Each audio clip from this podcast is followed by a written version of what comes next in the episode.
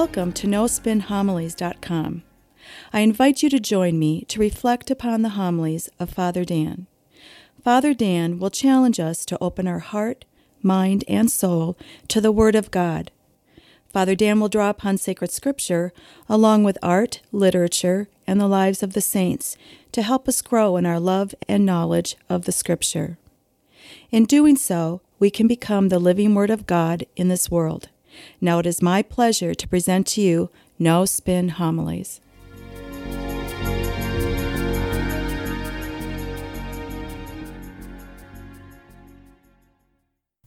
In the Gospel for today, Jesus teaches the Beatitudes, his vision of Christianity. More to it, when you look at the Beatitudes as a whole, they paint a beautiful portrait of Jesus Christ, such that when we live out those Beatitudes, we grow into the image and likeness of Christ. Now, how does the Gospel for this weekend begin? Jesus says, "You are the salt of the earth. You are the light of the world. A city on a mountain cannot be hidden." Well, salt, light, a city, those are interesting metaphors. The one thing that they have in common is that they all are for the sake of something else, something outside them that benefits others. Take a look at salt. We just don't sit down at a table and eat a bowl of salt. No. Instead, salt is used for the benefit of other things. We put salt in soups, on meat, even on vegetables. It provides taste. It spices up that flavor. We take a bland piece of food and we add salt, and in doing so, it spices it up. That's why whenever you visit somebody in the hospital, the number one complaint is the food, because it's about low sodium, and salt is linked to high blood pressure. So Jesus says, "You are the salt of the earth." Well, as Christians, we are to spice up the world. We are to promote and protect the things of this world, everything that is good and true. If you look at the lives of the saints, you read their biographies. They were used as conduits of God's grace to spice up the world, and in their own way, whether by their spiritual life, by caring for others, their evangelization, or their teaching. The saints had a zest for life. They made life worthwhile, worth living. And what happened? We all benefit by that. Well, what's the point of the church?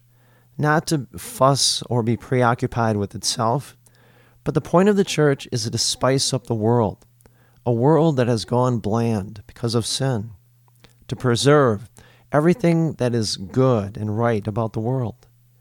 Well, what else does salt do? Well, it breaks up ice. Who would know this better than us who live in Wisconsin during these winters? We put salt on the ground, on the sidewalks, and it breaks up the ice, and all of a sudden it flows. Well, what's the church's task? As followers of Jesus, we have to loosen up a world that is frozen by its own self-regard, frozen in its own violent ways. Well, we have a melting influence around others, not for the meant for ourselves, but for the icy world that needs us. Well, what else does salt do? Well, it's got a destructive capability to it. The Romans knew this better than anyone. Whenever they conquered a city, they plowed in salt into the fields so that it would prevent crops from growing in the future. There's that great story in which the Romans, they finally sacked the city of Carthage. The Carthaginians were bitter rivals to the Romans. And as an insult to injury, the Romans immediately after sacking the city plowed salt into all of their crop fields, preventing them from planting crops in the future, essentially starving them to death. It was their way of a scorched earth policy. So what does this mean for us? Well, if we truly are salt of the earth, therefore as a church, we must go out and destroy all the manifestations of sin, all forms of hatred and violence, injustice, hunger and poverty. Next, Jesus says, "You are the light of the world."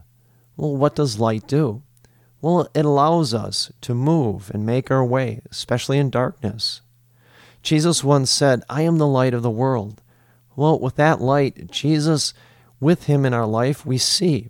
We see and we know what to do and where to go in the spiritual life.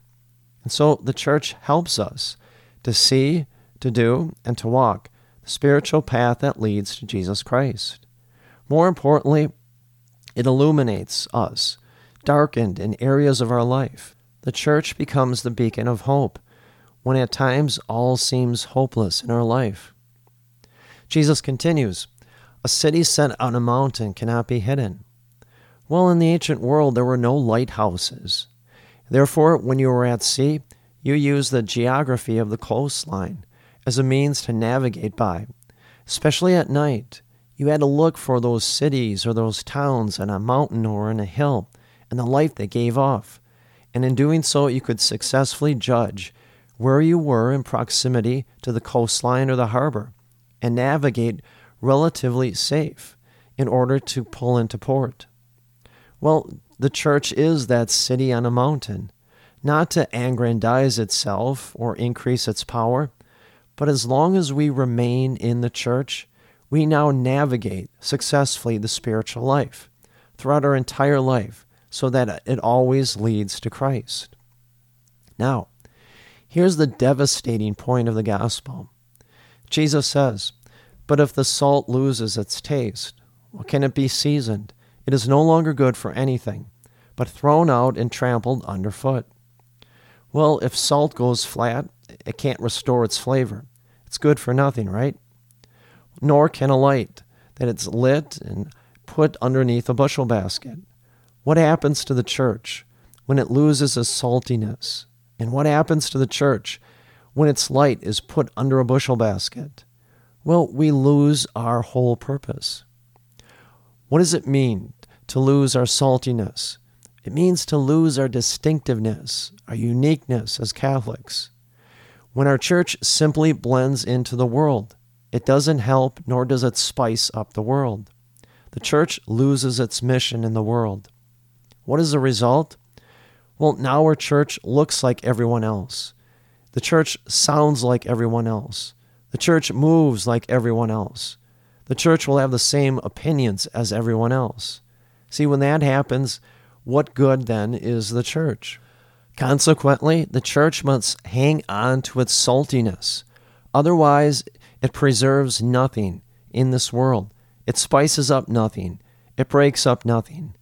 If our church no longer is that city on the mountain, how will we successfully navigate in the spiritual life?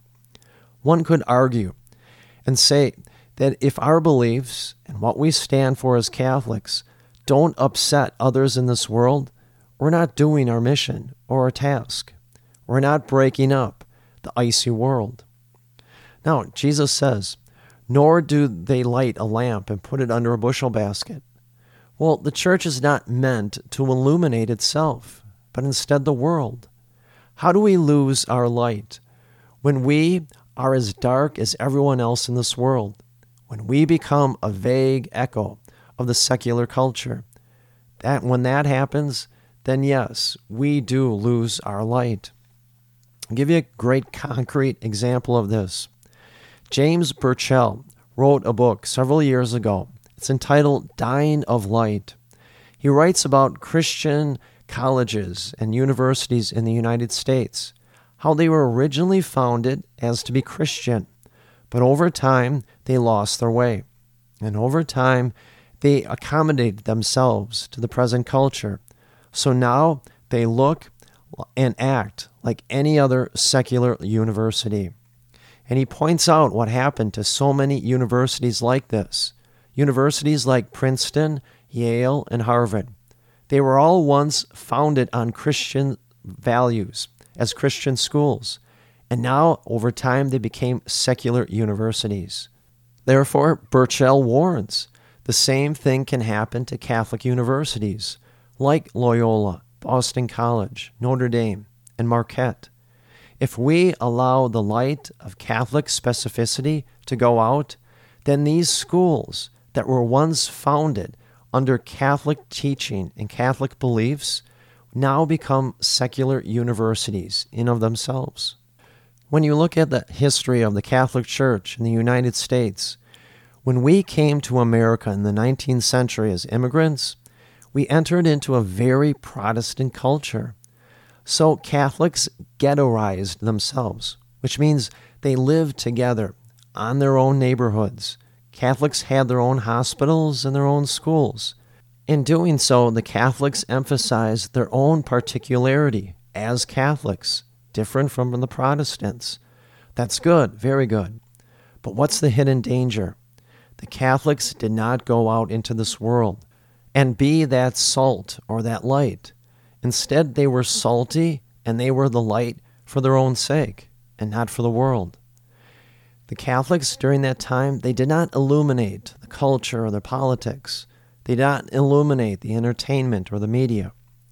Now, after Vatican Two, the pendulum swung the other way. Our church was so eager to go out into this world that we lost part of our distinctiveness as Catholics, and we became a part of the echo of the world. The key that we must maintain is that we have to be both salty and spicy. We have to be that light, not just for ourselves, but for the world.